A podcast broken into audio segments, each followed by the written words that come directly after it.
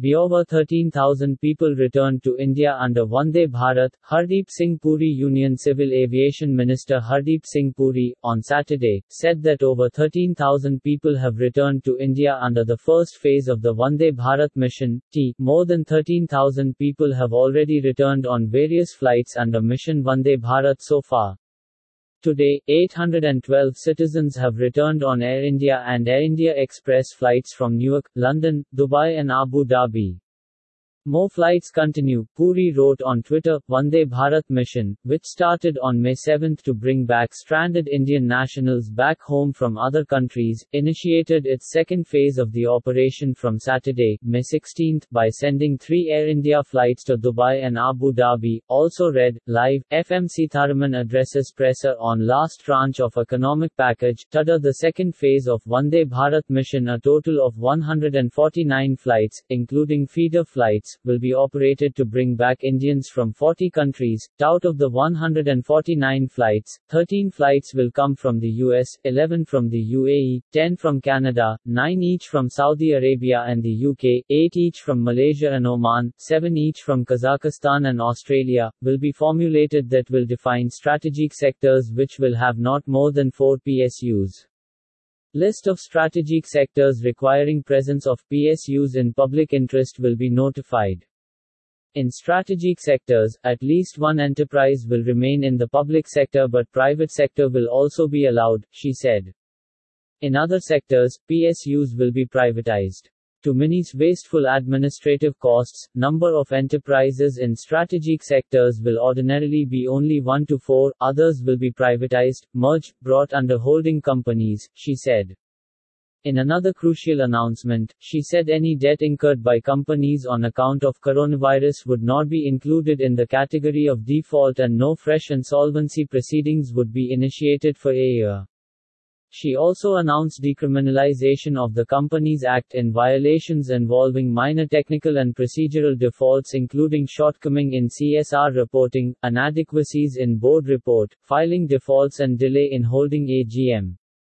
Majority of the compoundable offences sections will be shifted to internal adjudication mechanism ING, she said adding that amendments will be brought through an ordinance and will clog the criminal courts and NCLT. Seven compoundable offences under the Companies Act altogether dropped and five to be dealt with under alternative framework, the finance minister said.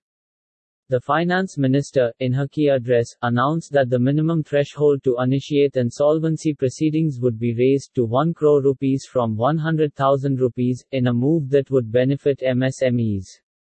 She also said companies would be allowed to directly list securities in permissible foreign jurisdictions. Also read, FM announces 3 rupees TRN collateral free automatic loans for small businesses. She said that public expenditure on health would certainly be increased and investments in grassroots institutions would be ramped up. All districts will have infectious diseases hospital blocks, and public health labs will be set up at the block level. Research in health will be increased, and the National Digital Health Blueprint will be implemented. She added, also read, free food grain for migrant workers, easy farm credit in stimulus round 2 for students hit by the pandemic. She said top 100 universities would be automatically permitted to start online courses by May 30, 2020. An initiative for psychosocial support of students, teachers and families for mental health and emotional well-being, known as Manodarpan, will be launched immediately, she said. Seven sectors, including MGNREGS, education and health, were the focus of Sitharaman's final tranche of announcements.